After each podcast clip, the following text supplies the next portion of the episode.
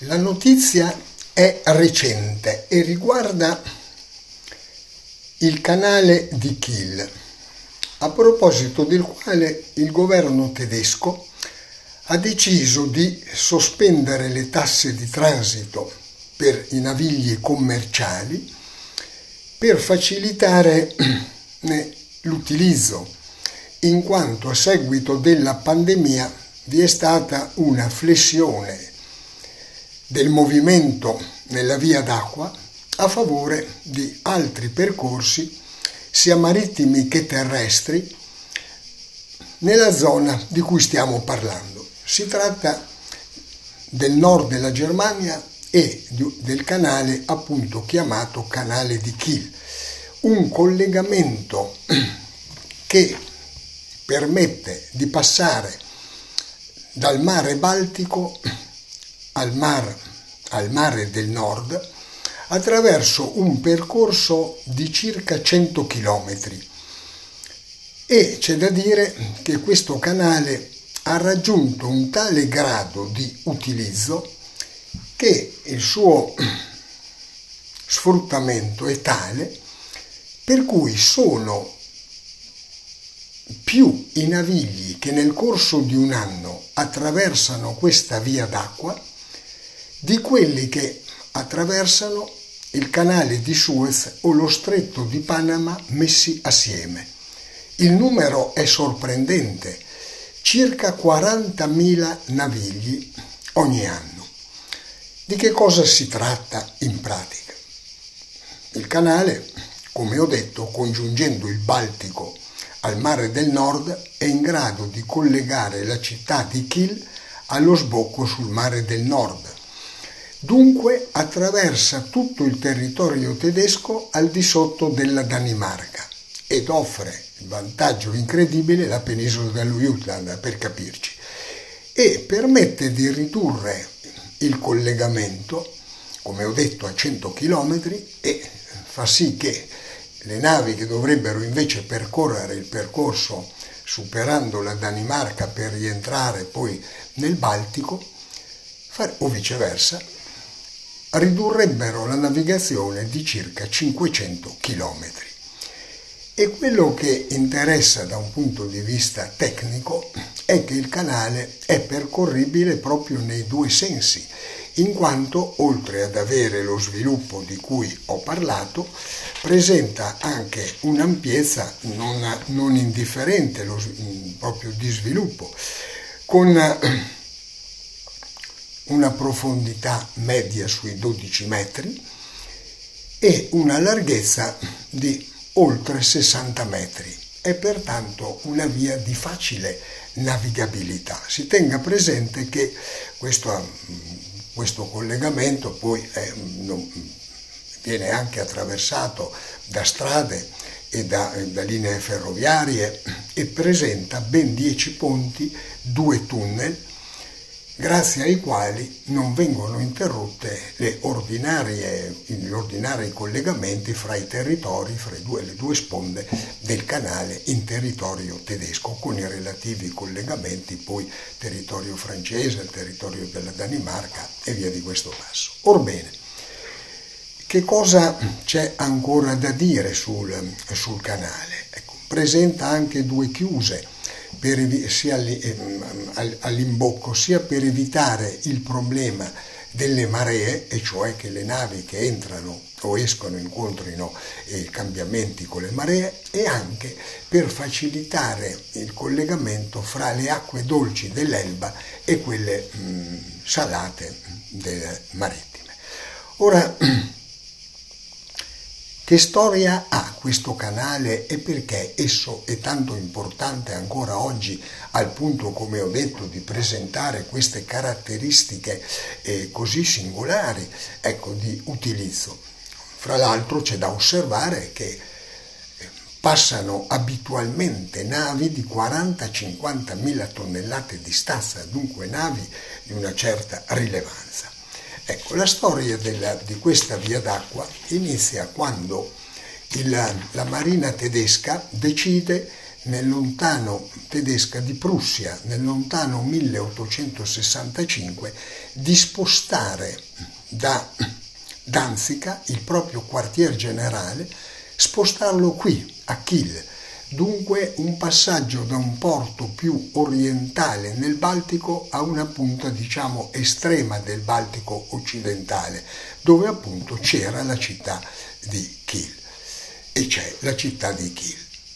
Questo spostamento comporterà, oltre ovviamente ai trasferimenti del naviglio militare, cioè della flotta,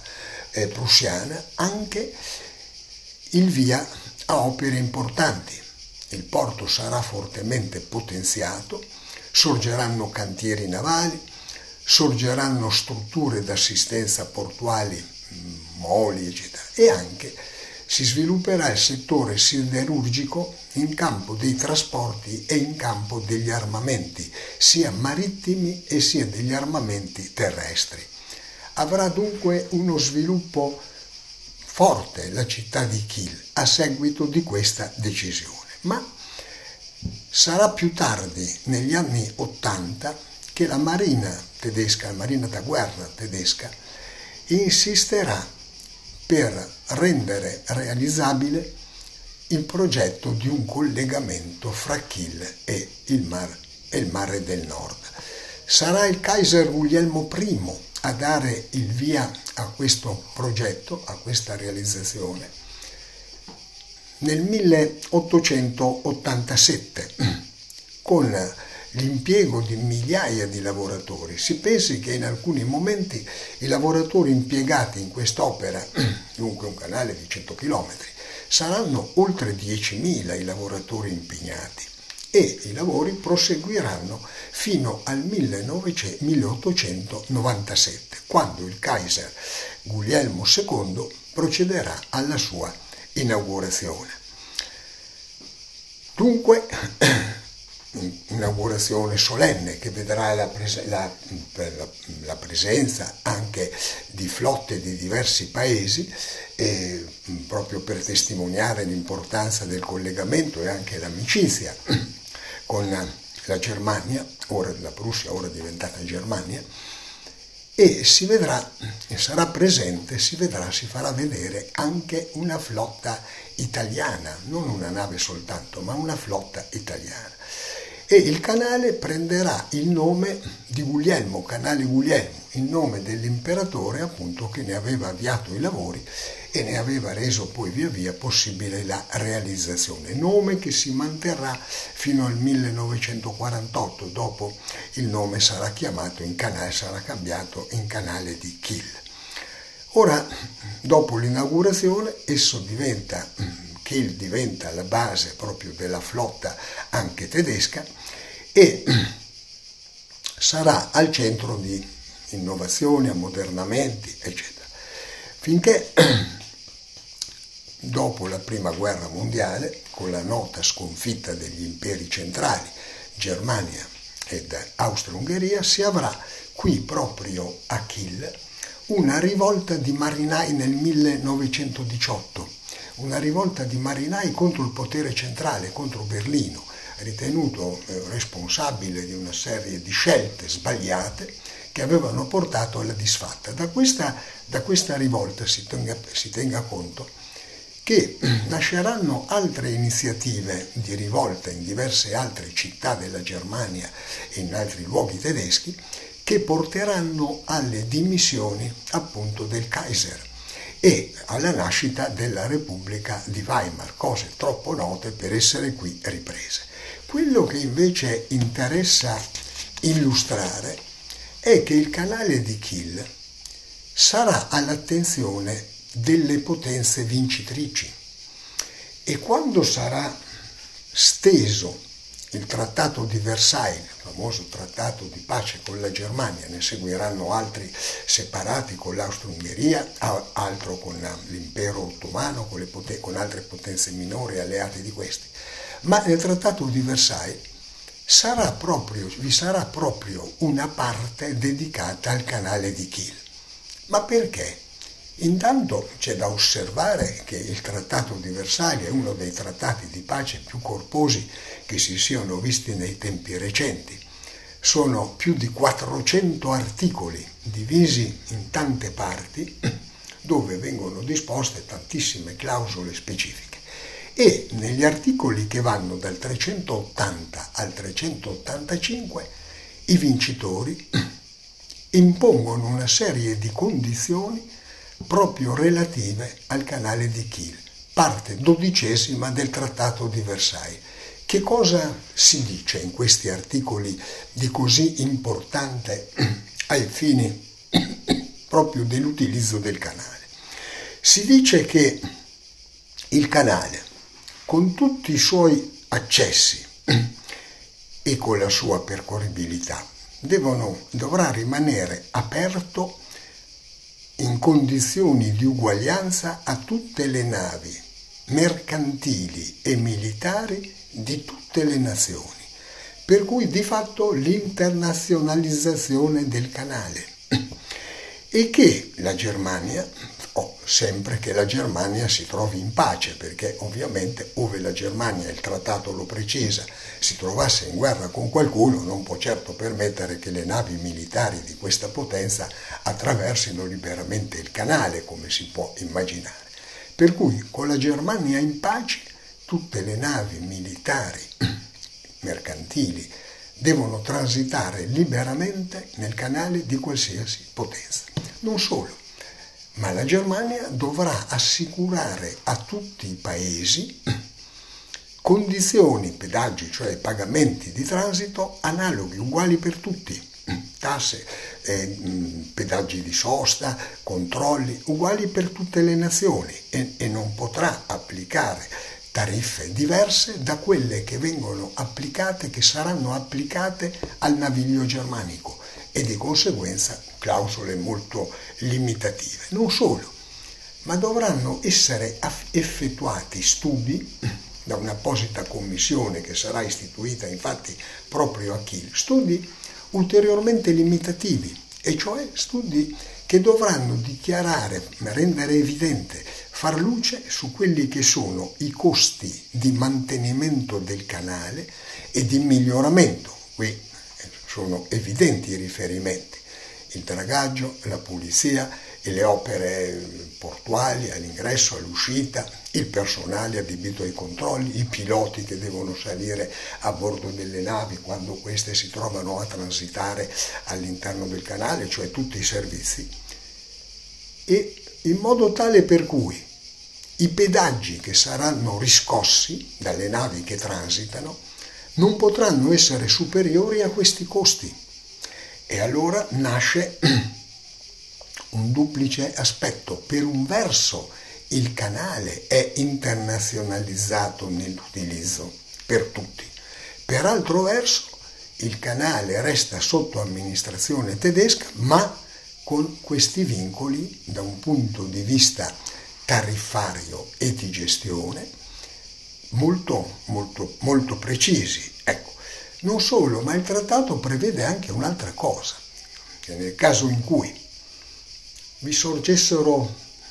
delle discussioni, sorgessero eh, delle divergenze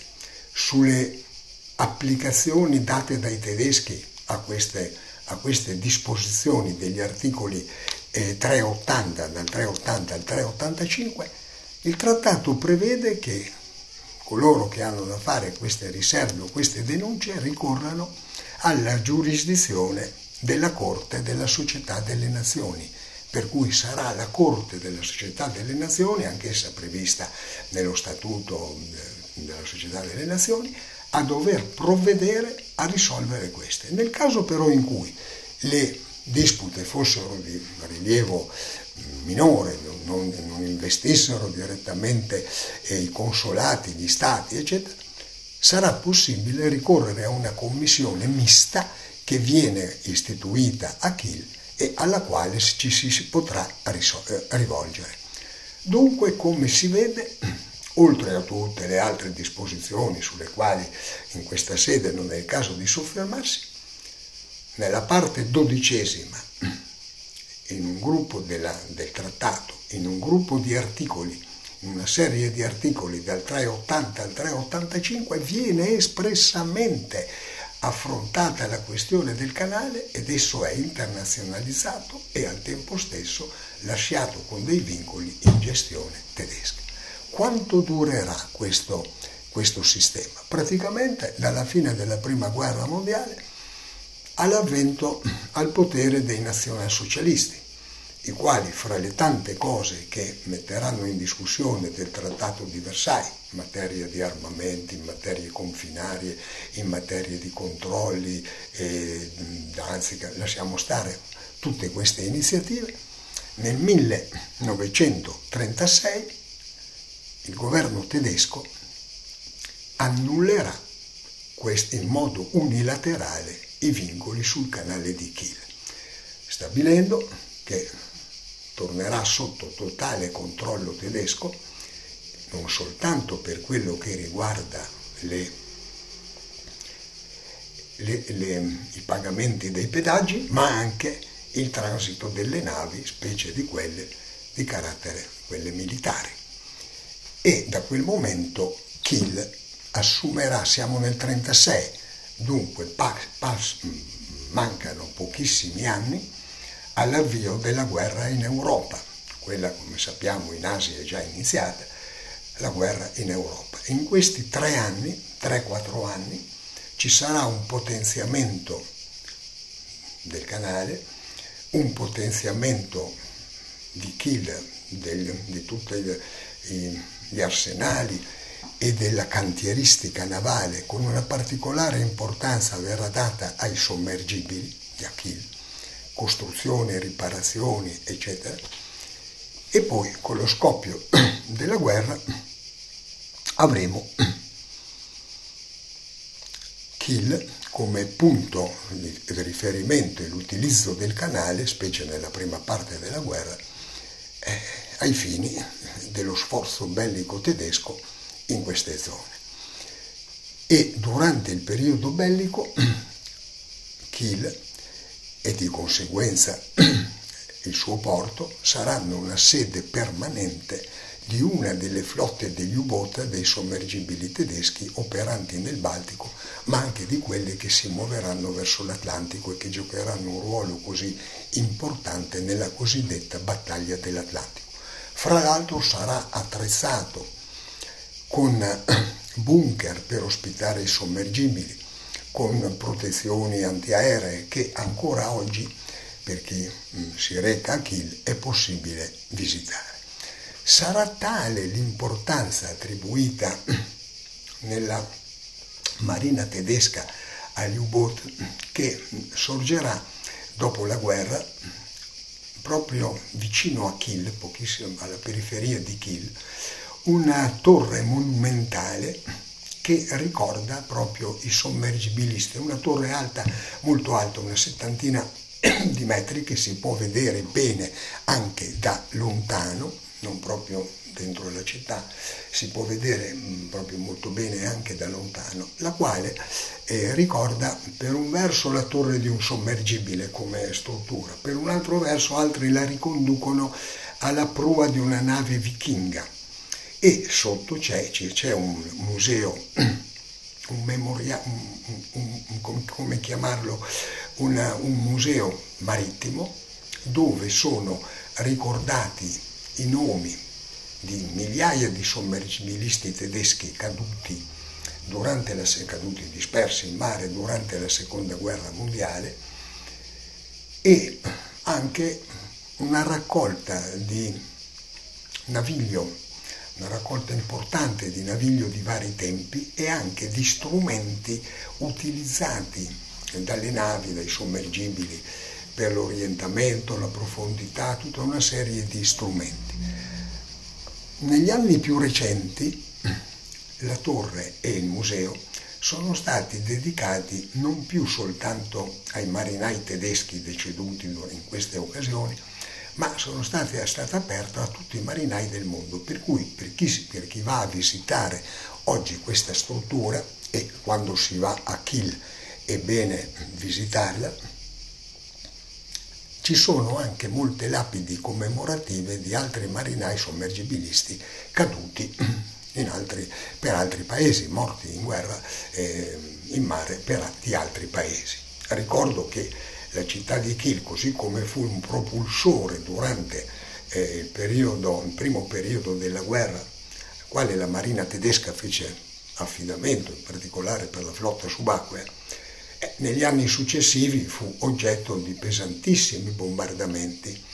che ne distrussero praticamente quasi tutto. È una delle città tedesche che ha subito le maggiori devastazioni per i bombardamenti alleati. Fu distrutta oltre l'80% e dopo la guerra è stata ricostruita. Fra l'altro per chi si reca a visitarla, chi si reca a visitarla resta colpito da un, da un particolare, che eh, la città è stata rifatta con criteri molto moderni, non, si, non, si so, non è avvenuto come in altre città tedesche dove si è cercato di ricostruire l'ambiente prebellico, addirittura in alcuni casi rifacendo mattoni, pietre, eccetera, per ricordare la struttura prebellica. Qui prevalgono acciaio e cristallo, per cui si ha l'impressione di una città assolutamente nuova, una città con pochi vincoli rispetto al suo passato. Ecco. E fra l'altro è una città importante, capitale dello Schleswig-Holstein, ecco, nel, nel, nord, come ho detto, della, della Germania. Ora, oltre alle notizie delle quali ho parlato, e cioè quella dell'abolizione, della sospensione delle tasse di transito operate da parte del governo tedesco, c'è un'altra notizia sempre che viene da Berlino, dal governo tedesco, molto importante che riguarda il canale di Kiel. Preso atto di questo transito fortissimo che lo, che lo interessa, come ho detto, supera come numero di navi, che sono oltre 40.000 all'anno, supera quello di Suez, il traffico in naviglio, e quello di Panama messi assieme, per cui questo, vi dà, questo dà già un'idea della, dell'utilizzo, dello sfruttamento di questo, eh, di questo canale sia per il naviglio che si sposta verso l'Atlantico sia quello che va verso i porti invece interni, e cioè verso i porti interni del Baltico. Ecco.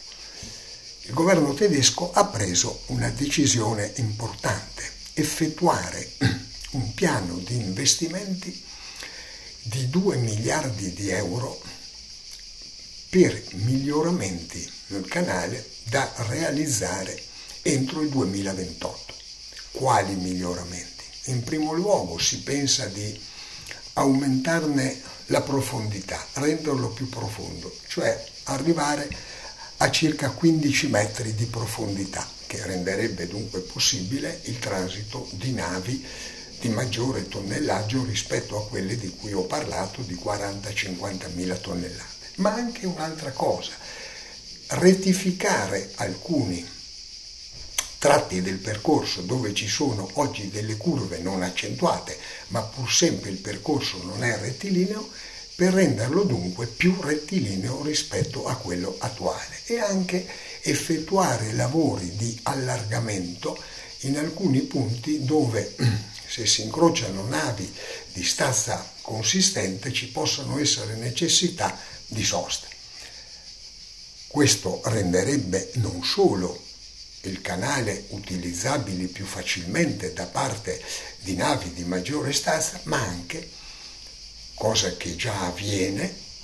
ma rendere più agevole il traffico contemporaneo nei due sensi del canale migliorando altresì le paratie di ingresso. È un piano dunque importante per due, come ho detto, 2 miliardi di euro, che dovrebbe essere completato nel giro appunto di 5-6 anni entro il 2028. Dunque questo canale, inaugurato nel lontano 1895 dal Kaiser Guglielmo II, tutt'altro che perso la sua importanza e la sua attualità. Pur essendo stato oggetto, per un verso, delle azioni del Trattato di Versailles, che come ho detto ne avevano limitato l'utilizzo per i tedeschi, pur essendo stato oggetto delle attività belliche nell'immediato eh, do, nel, alla fine della guerra e però ancora oggi è tornato ad essere una via di comunicazione di straordinaria importanza. Per cui, come fu al centro dell'attenzione quando fu fatto dei due Kaiser, Guglielmo I e Guglielmo II, è ora anche all'attenzione del governo tedesco della Merkel.